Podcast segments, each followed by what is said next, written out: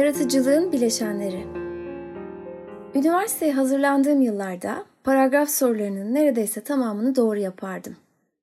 Edebiyat öğretmenliği 4. sınıfta okurken kendimi geliştirmek için dershanede çalışmaya başlamıştım. 4 yılın ardından garip bir şekilde paragraf sorularını yanlış çözer olmuştum. Üniversitede yaptığımız onlarca metin analizinden sonra seçeneklerde öyle çok olasılık görüyor ve o kadar derin düşünüyordum ki işin içinden bir türlü çıkamıyordum. Utana sıkıla bölüm başkanımıza konuyu açtığımda bana gülerek basit düşüneceksin, çok karmaşık düşünüyorsun demişti. Basit düşünmeye başladıktan sonra ki kolay olmadı, yeniden soruların hepsini doğru çözmeye başlamıştım.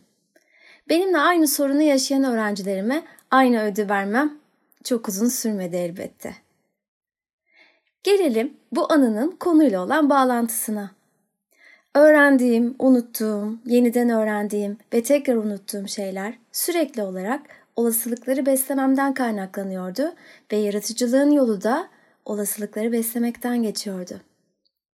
Edward de Bono araştırmalara göre yaratıcı öğrencilerin çoktan seçmeli sınavlarda daha düşük not aldıklarını söylüyor.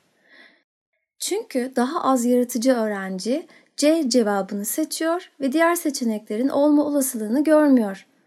Yaratıcı öğrenci ise bazı durumlar gerçekleşirse D'nin de olabileceğini görüyor. D'yi seçen ya da olasılıklar arasında karar vermeye çalışırken ekstra zaman harcayan yaratıcı öğrenci, yaratıcı olmayandan daha kötü bir sonuç alıyor. İşte bu yüzden olasılık yaratıcılığın kalbi kabul ediliyor. Tüm inovatif fikirler böyle olsa nasıl olurdu, başka nasıl olabilir sorularını sormaya başladığımızda ortaya çıkıyor.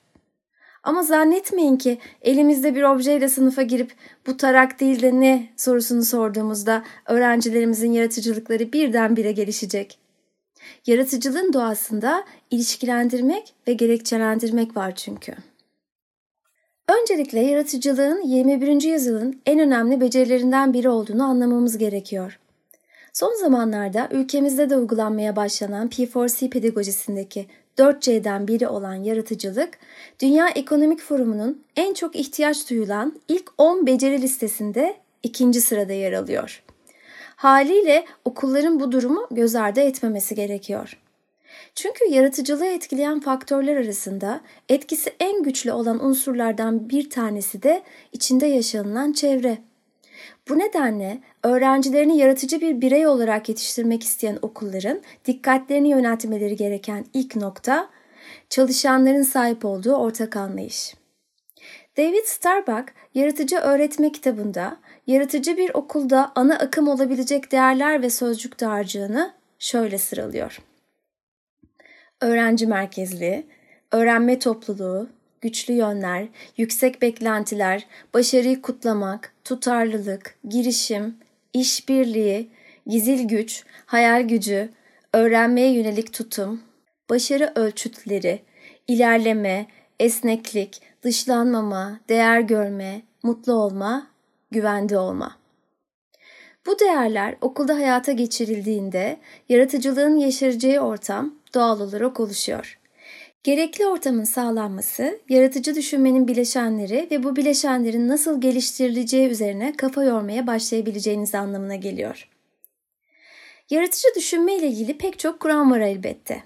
Ben bugün sizlere Guilford'un geliştirdiği faktöriyalist kuramdan bahsedeceğim.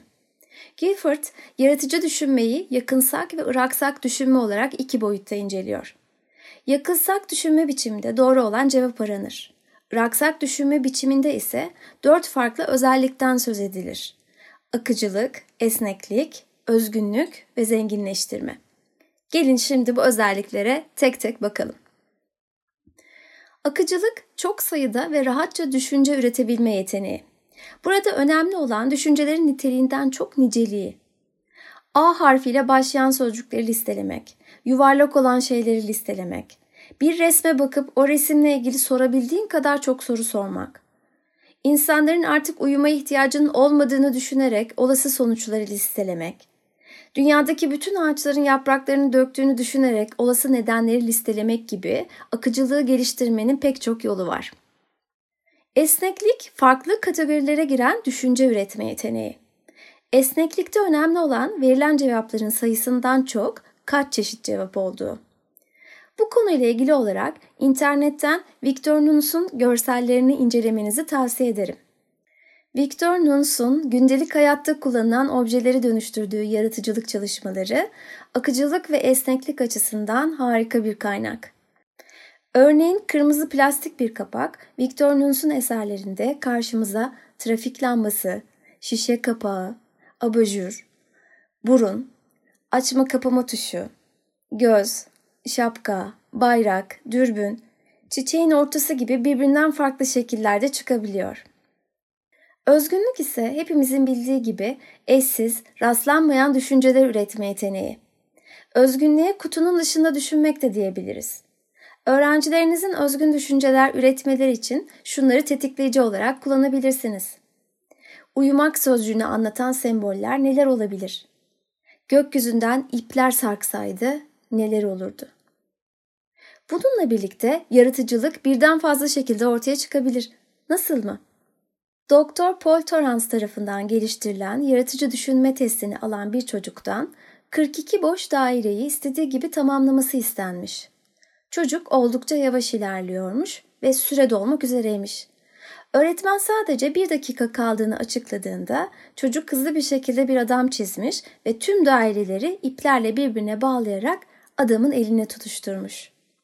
Balon satan insan çözümünü 42 farklı şey çizen diğer çocukların çözümleriyle karşılaştırdığınızda nasıl değerlendirirdiniz? Akıcılığı zayıf olmakla birlikte olağan dışılığı ve beklenmedik çözümüyle son derece özgün bir çalışma. Sizce de öyle değil mi? Yaratıcılığın son bileşeni ise zenginleştirme. Zenginleştirme, düşünceyi tamamlayarak geliştirme ve ayrıntılar ekleme yeteneği. Günümüzde satın aldığımız ve bize yeni olarak sunulan her ürün aslında zenginleştirme içeriyor. İyi haber şu ki yaratıcılık sıfırdan geliştirmeniz gereken bir şey değil. O zaten hepimizin içinde var. Yalnızca onu tekrar keşfetmek, öğrencilerimizin ve kendimizin içindeki potansiyeli ortaya çıkarmak için harekete geçmenin yollarını aramamız gerekiyor. Ken Robinson'ın dediği gibi, insanlar genel olarak yaratıcı değildir. Ancak somut bir eylem içinde yaratıcı olabilirler. Öyleyse ne duruyoruz?